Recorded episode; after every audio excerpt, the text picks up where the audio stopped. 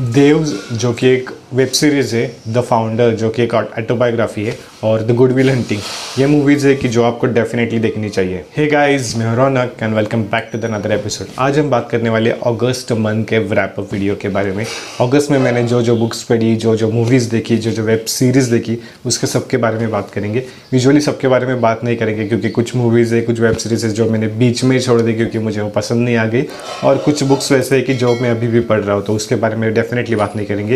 लेकिन जो जो मैंने बुक्स कंप्लीट की है, जो जो मूवीज़ मैंने देखी है, जो मुझे अच्छी लगी, उसके बारे में मैं आपको डेफिनेटली बताऊँगा। यूजुअली इस चैनल पे हम बुक्स के बारे में हमेशा बात करते हैं। तो सबसे पहले आप आज हम मूवीज़ के बारे में बात करेंगे या वेब सीरीज़ के बारे में बात करेंगे। और उसके बाद जो जो मैंने बुक्स पढ़ी उसमें से आपको कौन सी बुक पढ़नी चाहिए, उसके बारे में डिस्कशन करेंगे। The first movie I watched is the Kissing Booth two actually इसे थोड़ी बहुत हाई एक्सपेक्टेशन थी या कुछ अलग होगा। लेकिन वही same same drama same concept सब कुछ सेम ही था। सो इसमें, उस, इस मूवी में उतना कुछ ज़्यादा मज़ा नहीं आया। अगर आपने द किसिंग बूथ वन देखी हो तो आपको थोड़ी बहुत आइडिया होगी कि इसकी स्टोरी क्या है। या अगर आपने किसिंग बूथ वन की बुक पढ़ी हो तो आपको शायद थोड़ी बहुत आइडिया होगी कि इसकी स्टोरी क्या है। ये स्टोरी है नो और एल की। ये दोनों जब जूनियर कॉलेज में होती है, यानी कि नो एल से बड़ा होता है और ये दोनों प्यार में पड़ जाते हैं। Usually Noah is one of the best handsome of their college college of their junior college और वहाँ पे वो किसिंग बूथ का आइडिया लेके आते हैं कि फंड रेजिंग के लिए, और वहाँ पे नो और एल एक दूसरे के प्यार में पड़ जाते हैं। और ये बुक्स ये फ़र्स्ट की स्टोरी थी। सेकेंड में जो शुरू होती है, तब नो हावर्स चला जाता है अपनी हायर एजुकेशन के लिए। और एल जो है, अपनी सीनियर हाई स्कूल में चली जाती है और वहाँ पे सेम आइडिया कि सिंह बुद्ध का again idea again fund raising के लिए आइडिया वही सब कुछ सेम कंसेप्ट यहाँ पे बताया गया है। और नो अब हार्डवर्ड्स में और उसके यू you नो know, अब लॉन्ग डिस्टेंस रिलेशनशिप में है इनसिक्योरिटीज़ वगैरह ब्ला ब्ला ब्ला और यहाँ पे यहाँ पे जो एल है उसके फ्रेंड उसका जो फ्रेंड बताया गया है उसकी भी एक गर्लफ्रेंड हो जाती है तो वहाँ पे भी सेम प्रॉब्लम दिखाया गया है। और एल को और एक हैंडसम लड़का मिल जाता है जिसके साथ वो डांस वगैरह करने लगती है और डांस का कंपटीशन जीत जाती है और वहाँ पे वो दोनों किस करते हैं। तो यूजुअली यही स्टोरी है और क्या एंड में नोव और एल एक दूसरे के पास आएँगे, क्या नहीं आएँगे, इसके बारे में ये है। Second web series I watch is Devs Dev से कहा ये स्टोरी है लिली चैन और उसके बॉयफ्रेंड के बारे में। ये दोनों काइंड ऑफ़ हैप्पी कपल बताए गए हैं और ये दोनों एक अमाया नाम के कंप्यूटर फर्म में काम करती है कि जो एक सॉफ्टवेयर या कंप्यूटर डेवलपमेंट कंपनी है जहाँ पे बहुत सारे सॉफ्टवेयर वगैरह डेवलप किए जाते हैं और उनका ही एक अलग फर्म होता है जिसका नाम देव्स है और यहाँ पे यानी कि जो लिली चा लिली चैन का जो बॉयफ्रेंड है, वो एक दिन डिसअपेयर हो जाता है, यानी कि लेकिन उसके एक दिन डिसअपेयर होने से पहले उसे प्रमोशन मिल जाता है और उसे देव्स में काम करने के लिए भेजा जाता है। तो एक्चुअल में उसके डिसअपेयर होने की स्टोरी क्या है? और लिली चाँद सस्पेक्ट करती है कि इसके डिसअपेयर होने के पीछे जो अमाया यानी कि अमाया का सी है, उसका ही हाथ है। यानी कि कुछ तो देव्स देवज नाम की एक फर्म है कि जहाँ पे कुछ तो चीज़ें होती है और वहाँ से ही इस, उसका बॉयफ्रेंड गायब हुआ है। तो उसके बॉयफ्रेंड गायब होने के पीछे क्या क्या स्टोरी है? इसमें क्वांटम फिजिक्स इन्वॉल्व है टाइम ट्रैवल इन्वॉल्व है, बहुत सारी चीज़ें इसमें इन्वॉल्व है, थोड़ा मर्डर मिस्ट्री भी है। लेकिन अगर आपको क्वांटम फिजिक्स या टाइम ट्रैवल की चीज़ें पसंद है, जैसे कि मुझे पसंद है तो ये आप Dev web series definitely enjoy करोगे। The next web series I am watching is Young Sheldon Amazon Prime पे है तो आप वहाँ पे आपके जाके देख सकते हो। यंग शेल्डन है शेल्डन कूपर की कहानी है, जो कि बहुत ही टैलेंटेड और ब्रिलियंट बच्चा है। और उसके लाइफ के बारे में या उसके फैमिली के बारे में फैमिली की इनसिक्योरिटीज़ क्या क्या है, वो कैसे सोचता है, वो एक्चुअली मतलब इतना टैलेंटेड होता है कि उसे फोर ग्रेड से अपग्रेड किया जाता है। यानी कि अगर वो फिफ्थ स्टैंडर्ड भी हो तो उसे सीधा नाइन्थ स्टैंडर्ड या टेंथ स्टैंडर्ड में बिठाया जाता है। बिकॉज़ ऑफ़ हिज इंटेलिजेंट वो रॉकेट साइंस के बारे में सोचता है। इसमें बहुत सारी चीज़ें बताई गई है। इसमें one of the best character is उसकी, यानी कि ग्रैंड और उसकी मदर ये दोनों character one of the best है। एटलीस्ट उसके नॉलेज के लिए, और ये एपिसोड यू नो कनेक्टेड नहीं है सारे एपिसोड हर एपिसोड एक एक स्टैंड अलोन होने कुछ अराउंड ट्वेंटी मिनट्स के एक एक एपिसोड है तो आप कभी भी, कहीं भी देख सकते हो। ऐसा नहीं कि आपको कंटिन्यूसली सीरीज़ देखनी पड़ेगी। तो अगर आपको थोड़ा यू नो लाइट ड्रामा चाहिए या थोड़ा इंटेलेक्चुअल ड्रामा चाहिए ड्रामा चाहिए तो ये आप डेफिनेटली देख सकते हो। इसके तीन सीज़न है, अभी मैंने सिर्फ़ फ़र्स्ट सीज़न ही देखा है। अभी बाकी के दो देखना बाकी है। The next movie is the Good Will Hunting इसके बारे में आपने बहुत बार देखा होगा। अगर आपने ये मूवी अभी तक देखनी है तो हाईली रिकमेंड करूँगा देखने के लिए। एक्चुअली ये मूवी बहुत लोगों ने रिकमेंड की है तो मैं भी आपको डेफिनेटली रिकमेंड करूँगा, क्योंकि ये मूवी है ही वैसे ही अच्छी मतलब हाँ थोड़ी ओल्ड मूवी है तो शायद आपको नहीं पसंद आ सकती, लेकिन विल हंटिंग नाम का एक जो इसमें कैरेक्टर होता है तो उसके बारे में ये स्टोरी है। वो ही is one of the best genius mathematician लेकिन वो कभी कॉलेज नहीं गया, कभी स्कूल नहीं गया। यूजुअली वो as a you know as a peon काम कर रहा होता है एक कॉलेज में, और वहाँ पे प्रॉब्लम्स वगैरह बोर्ड्स पे लिखे होते हैं, और वो खुद सॉल्व करता है, लेकिन किसी को पता नहीं होता। और एक दिन पता चल जाता है कि उसके बारे में कि वो सबसे बड़ा जीनियस है, और वो सबसे बड़े मैथ्स के प्रॉब्लम सॉल्व कर सकता है। तो उसके जो प्रिंसिपल या टीचर्स होते हैं, जो जीनियस वर्ल्ड रिकॉर्ड होल्डर वगैरह होते हैं तो उससे मिलते हैं। लेकिन इसकी, इसका जो है, यानी कि वो उसे कुछ करने का मन ही नहीं करता, उसे ना ही जॉब करना है, ना ही कुछ करना है। सिर्फ़ अपने फ्रेंड के साथ टाइम पास करने में उसे विल हंटिंग को मज़ा आता है।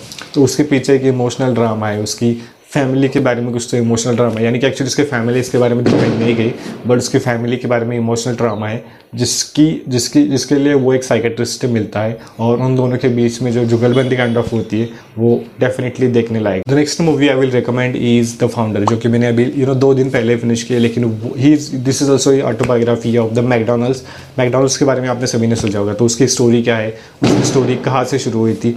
जो कि क्रैक एक से क्रॉक करके सॉरी क्रॉक करके एक जो सेल्समैन था वो एक यू नो मिक्सर बेचने से लेके अपने मल्टी मल्टी मिलाइड मल्टी मिलाइड और कंपनी मैकडोनल्ड्स करने के पीछे जो स्टोरी थी, उसके बारे में बताया गया है। एक्चुअली जो वो सेल करता था, उसकी ये स्टोरी नहीं थी। ये स्टोरी थी एक्चुअली डिक यानी कि जिस, जिसने ये मैकडोनल्ड्स की आइडिया शुरू की थी तो उनसे वो मिलता है। उनके उनके वो आइडियाज़ वगैरह समझ लेता है। उनसे वो एक फ्रेंचाइजी लेता है और फ्रेंचाइजी स्टार्ट करना शुरू कर देता है। लेकिन कॉन्ट्रैक्ट में अराउंड उसके लिए सिर्फ़ 1.4 परसेंटेज बच जाता है। मतलब कुछ भी वो प्रॉफिट में नहीं लेता। लेकिन इसके पास एक चीज़ होती है कि जो इन दोनों के पास नहीं होती है कि जिनकी ओरिजिनल आइडिया उनके पास नहीं होती, इसको मैकडोनल्ड्स को एक नेशनल लेवल पे लेके जाना था। उसके पीछे स्टोरी है कि वो कहाँ से शुरू करता है, कैसे कैसे, अलग अलग फ्रेंचाइजीज बनाता है किस किस लोगों से मिलता है लोन लेता है, बहुत सारी चीज़ें करता है और एक एक शॉप से लेके मल्टीपल लाइन तक कंपनी तक कैसे खड़ी करता है? बहुत सारे इसमें प्रॉब्लम्स भी आते हैं। सो ओरिजिनल नेम था मैकडोनल्ड्स और उसके बाद मैकडोनल्ड्स कॉरपोरेशन है कि जो इसने, जो जिसने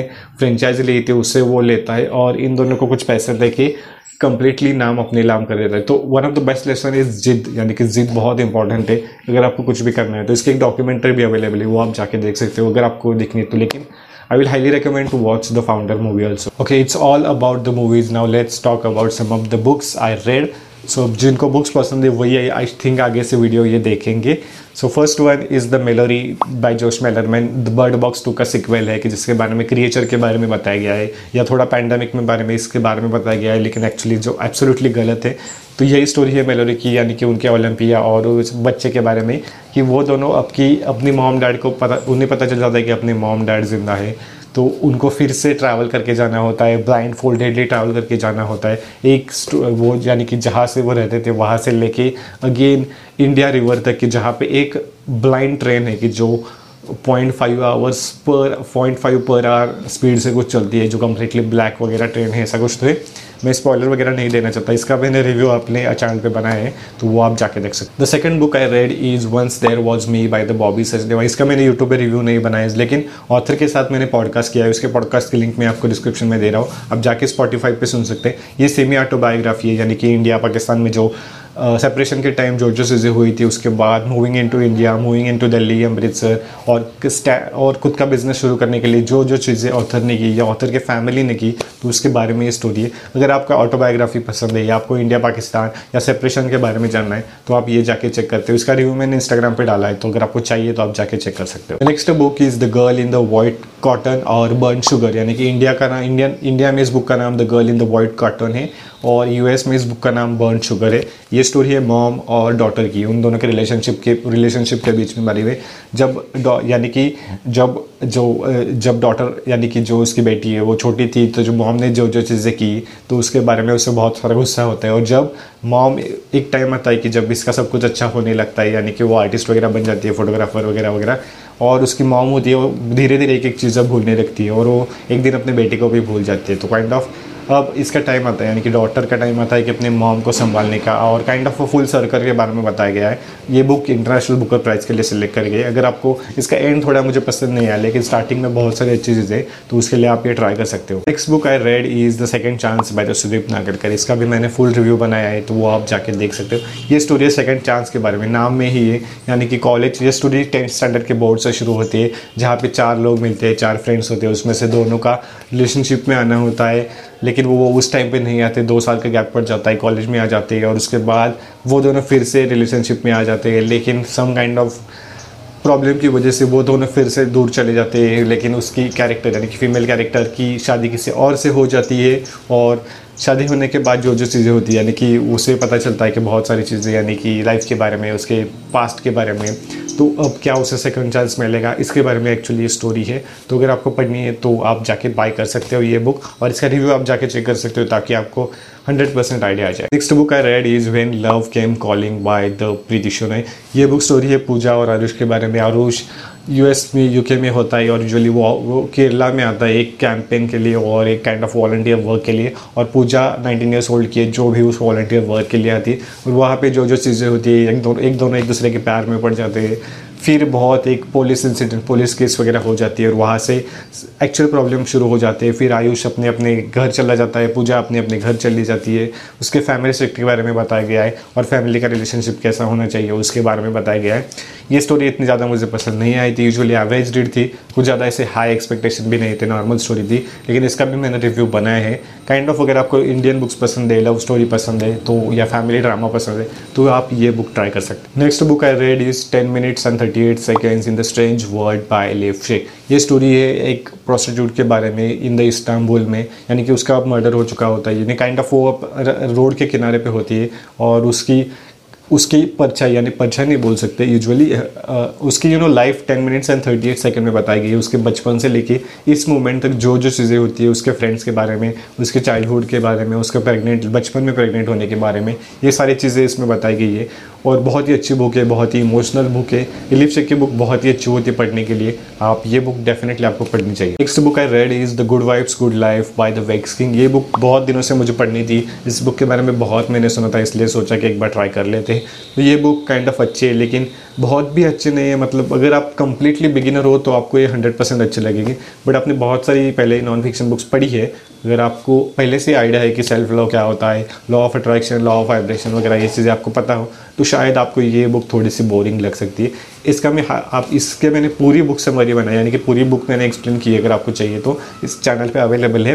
लेकिन इसका मैं शॉर्ट में अगर बता दूँ तो इसके जो लास्ट के दो तीन चैप्टर है, वही डेफिनेटली पढ़ना है जैसे, जिसमें एक्चुअल में सब कुछ डाटा बताया गया है। तो आप वही आप जाके चैप्टर्स पढ़ सकते हैं book I read is Rowley Jefferson awesome adventure Wimpy kid story one of the best one of the favourite children book पढ़ने में एक अलग ही मज़ा आता है और ये बुक अनदर बेस्ट है।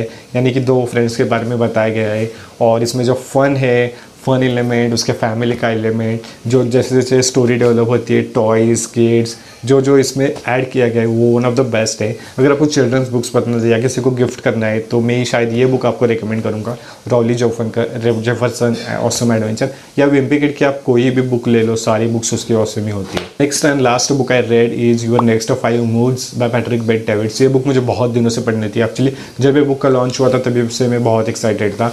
और Patrick Bet David's is one of the best businessman entrepreneur उसका वैल्यू एंटरटेनमेंट करके एक चैनल है यूट्यूब पे, आप जाके चेक करो। उसके लेसन बहुत अच्छे होते हैं, उसके बिज़नेस मैन उसके पॉडकास्ट सभी बहुत अच्छे होते हैं। I will highly recommend you to go check that channel उसके बाद अगर इस बुक की बात करें तो ये बुक है आपके नेक्स्ट फाइव मूव्स के बारे में। यानी कि अगर आप चेस ने कभी आपने बचपन में खेला हो तो आप एक ही मूव या दो मूव आगे के सोचते हो, लेकिन एक ग्रैंड मास्टर होता है, वो आगे के सिक्सटीन मूव्स प्लान कर चुका होता है। मतलब आप एक मूव करोगे तो आगे के सोलह मूव सोच के सका होगा, लेकिन हम तो सोलह मूव्स प्लान नहीं कर सकते। तो एटलीस्ट फाइव मूव्स तो प्लान कर सकते हो। तो इस फाइव मूव्स क्या होने चाहिए अपने लाइफ के या अपने बिज़नेस के? उसके बारे में ये पूरी बुक है।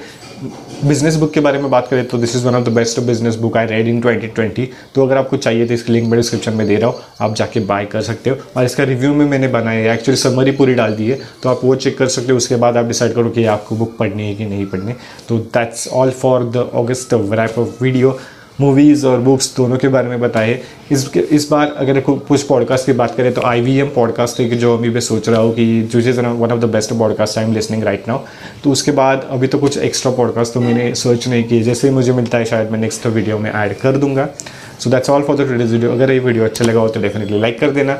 और what do think about this video और आपको किसी बुक का रिव्यू चाहिए तो कमेंट करके मुझे ज़रूर बता देना। And I will see you in my next video bye bye tata take care